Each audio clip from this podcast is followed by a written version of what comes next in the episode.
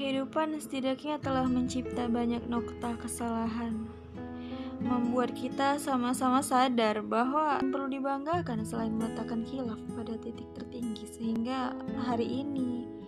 esok, dan seterusnya kita akan selalu ingin berdoa Mungkin saja kalau kita tidak punya keinginan, kita lupa menandakan tangan,